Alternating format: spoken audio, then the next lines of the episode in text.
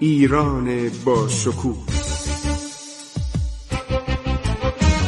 2800 سال تاریخ.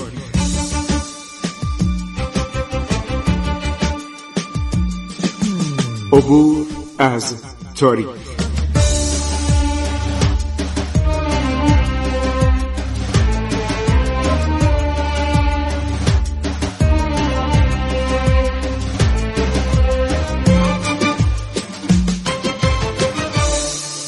بسم الله الرحمن الرحیم. به نام خداوند جان و خرد. با عرض سلام و درود خدمت شما شنوندگان عزیز رادیو جوان به ویژه جوانان عزیز که عاشق و واله تاریخ کشور خودتون هستید و می‌خواهید بدانید که بر کشور شما در این چند هزار سال حداقل در این هشت هزار سال چه گذشته و به خصوص از 2800 سال پیش چه گذشته بر این مملکت؟ من خسرو معتزد هستم دوست شما و کسی که برای شما تاریخ را سعی می کنم به صورت داستان و قصه بیان کنم که خسته نشید. خب دوستان عزیز من می‌خواستم به یک سوال مهم شما پاسخ بدم. بسیاری سوال می‌کنم ما چرا تاریخ ایران رو کامل نمی‌دونیم؟ ما چرا از آنچه که بر ایران گذشت اطلاع نداریم؟ من کتاب هایی به دستم می‌رسه جزوه هایی به دستم می‌رسه که خیلی سعی می‌کنن تاریخ ایران رو متشدد جلوه بدن و ارزش و اهمیت تاریخی ملت ایران در صحنه گیتی رو تحت الشعاع یک سری دروغ ها و یک سری مطالب ساخته شده قرار بدن و سعی کنن که این عظمت و این اهمیت تاریخی ایران بر صحنه جهان خب بعضی می‌خوان اینو مختوش کنن و جوانان عزیز باید بدانن باید آگاهی داشته باشن که کشورشون چه مقام رفیعی داشته چه کشوری بوده چه سرزمینی بوده چه نقشی در تمدن دنیا داشته و چقدر همه هم شاهد از غیب می‌رسه. یعنی اینایی که می بیشتر غیر ایرانیان. من الان کتاب مثلا تاریخ هرودوت تاریخ بزرگ هرودوت تواریخ جلوی دست منه جلوی چشم منه. دارم نگاه می‌کنم. هرودوتی که می‌بینید اهل هالیکارناس بوده و تقریبا میشه گفت جز دشمنان ایران بوده. 90 درصد صحبت که درباره ایران می‌کنه تحسین از ملت ایران از تاریخ ایران از شیوه زندگی ایرانیان و علل عرض شود که سربلندی ایران در جهان. باز هم جاهایی که اشاره به شکست می‌کنه اشاره به ناکامی ها می‌کنه یا مشکلاتی که می‌کنه یک طبقه خاصی رو نام می‌بره. میگه مثلا اگر این شخص نبود شاید اوضاع به این ترتیب پیش نمی‌رفت. در مورد جنگ های مدی جنگ هایی که یعنی مادی ماد کشور ماد ایران رو قرنها به صورت کشور ماد یونانیان می‌گفتن کشور مادی. خب بریم سر اصل موضوع. چرا ما تاریخ خودمون رو خوب نمی‌دونیم؟ چرا وقتی شما میرید به موزه های اروپا کسانی که از ایرانیان به اروپا رفتن می‌بینن که دو تا گالری بزرگ در موزه لوور آثار ایران هست؟ بلتی که ما تاریخ خودمون رو ارج نمی نهادیم در طول زمان بین ما و گذشته فاصله افتاده بود. من می‌خوام یک فرمانی رو براتون بخونم. عرض شود که این فرمانی است که بین دولتین ایران و فرانسه.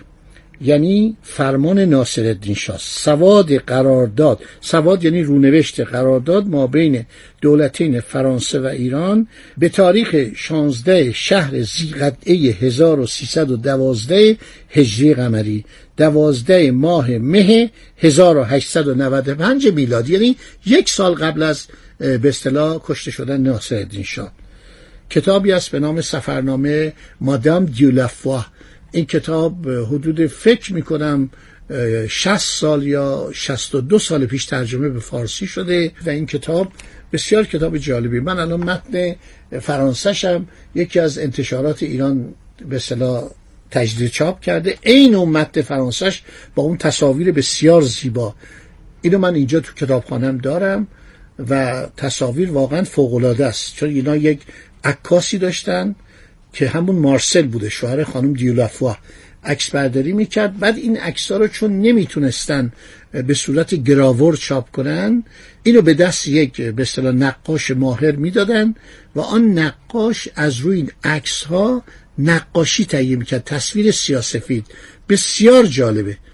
این این تصاویر خیلی فوق العاده است. حالا خانم دیولافوا مادام ژان دیولافوا در حدود سالهای مثلا آخر قرن 19 هم میاد به ایران در دهه 80 میره پلوی ناصر الدین شاه خودشم نوشتی که شرفیاب شدم. اینا رو مقدمه دارم میگم که بدانید ما چرا قسمتی از تاریخ خودمون رو نمی‌دونیم و تاریخ ما از کشور خارج شده. میره پلوی شاه شام به اصطلاح اینو میپذیره خودش و شوهرش رو این یک معمولیتی داشته.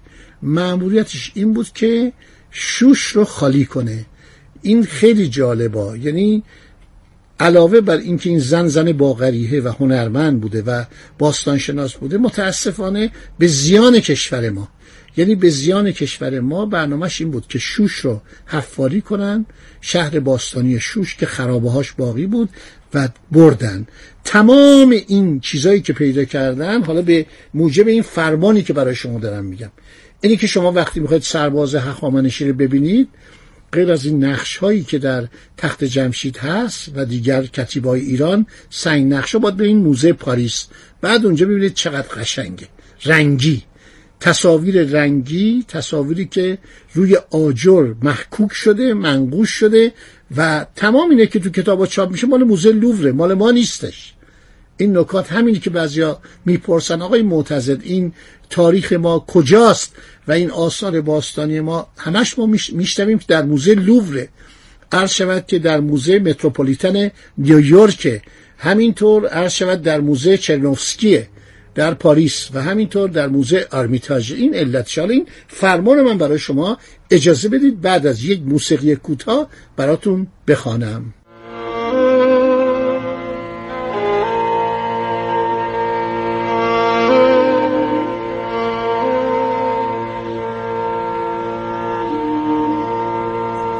عبور از تاریخ.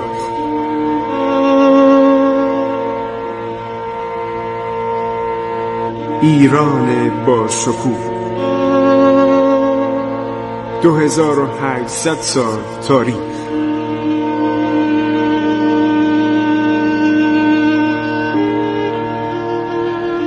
سرگذشت ایران ما به روایت خسرو معتزد.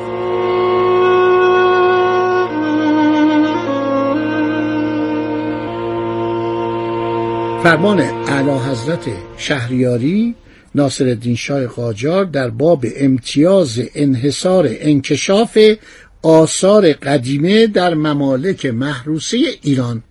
فصل اول. نظر به اتحاد قدیمی و دوستی خالص که خوشبختانه از سالیان دراز فیما بین دولتین قوی شوکتین ایران و فرانسه موجود است سرکار بندگان اعلی حضرت قدر قدرت اقدس همایون شاهنشاه کل ممالک محروسه ایران دام سلطانهو اعطا فرمایند به دولت فرانسه امتیاز انحصار انکشاف آثار عتیقه را در تمام خاک ایران. فصل دو. از این امتیازنامه خارج از تمام اماکن مقدسه مشرفه از قبیل مساجد و مقابر. دانشمندان فرانسه که مباشر اعمال حفریه خواهند بود یعنی حفاری می‌کنند تمام عادات و رسوم و آداب مملکت را کاملا محترم و مدعی خواهند داشت. فصل سه. تمام مخارج از هر جهت به عهده دولت فرانسه خواهد بود. دولت ایران به هیچ وجه من الوجوه مشارکتی در مخارج نخواهد داشت. توجه بکنید. ایناست که تاریخ این مملکت از این مملکت خارج شده. دو گالری موزه لوور الان پر از آثار عرض شود شوش و جاهای دیگه که این خانم در ظرف یک سال همه رو ماشاءالله زحمت کشیدن و کاوش کردن و در آوردن. خودشم میگه که یک کشتی عرض شود توپدار فرانسوی آمده بود در کارون منتظر ما بود. خیلی عجله داره. شما سفرنامهش رو بخونید تعجب می‌کنید که می‌خواسته برسه. و چقدرم زحمت کشیده. با شطور با قاطر با همه چی برده اینو. فصل چهار. در هر موقعی که از طرف دولت جمهوری فرانسه به کارگزاران دولت ایران اعلام شود دولت علیه ایران یک نفر معمور دانای قابلی معین میفرمایند که در تسهیل مهمات آنها همراهی و احتمام کنند و احترامات لازمه نسبت به دانشمندان فرانسه به عمل آورده شده. مراقب و مواظب باشد که شرایط مقرره در امتیاز از طرفین مدعی و مستحکم بماند. همینطور چون سفارت فرانسه می‌خواهد مسئولیت کامل داشته باشد در برابر دولت علیه ایران از امورات دانشمندان فرانسه یک نفر از اجزای سفارت فرانسه را معمور خواهد نمود تا در نقاطی که مشغول انکشاف باشند حاضر باشد و از هر چیز مراقبت کامل به عمل آورد. فصل پنجم. حکومت فرانسه وعده می‌داد که نگذارد معمولین او هیچ طور حالتی این انشای اون موقع است. کمی سخته. هیچ طور حالتی از چگونگی اعمال خود را تب و انتشار نمایند.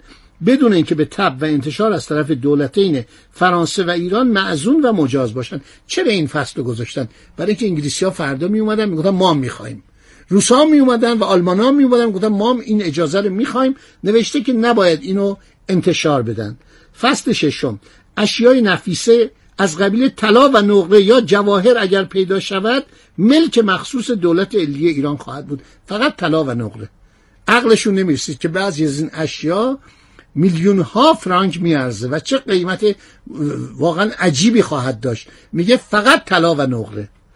ولی چون معمولین فرانسه در انکشاف آن زحمت کشیدن اگر بخواهند خریداری نمایند دولت ایران نصف آن را به قیمت عادله با آنها خواهد فروخت. نصف دیگر را هم در صورتی که دولت علیه خواسته باشد بفروشد دولت فرانسه مقدم خواهد بود.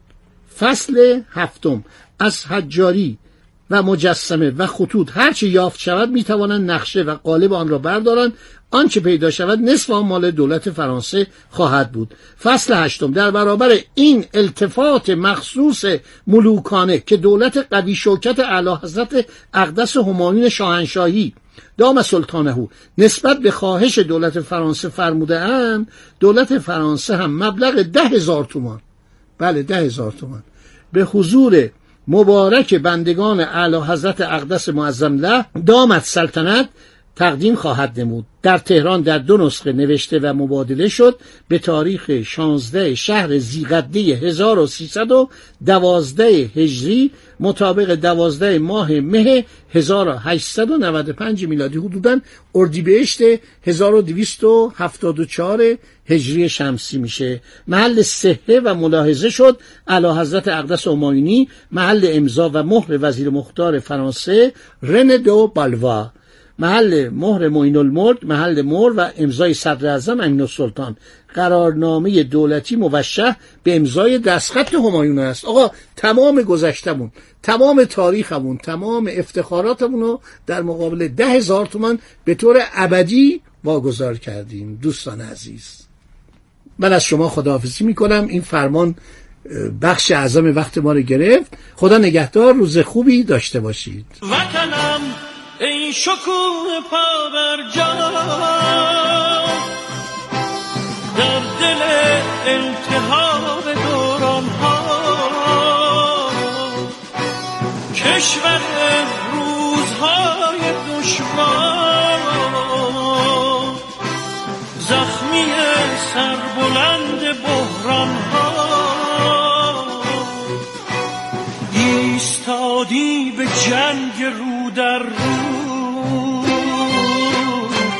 خنجر از پشت می‌زند دشمن.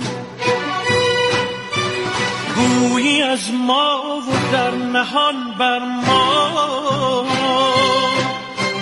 وطنم پشت حیله را بشکن.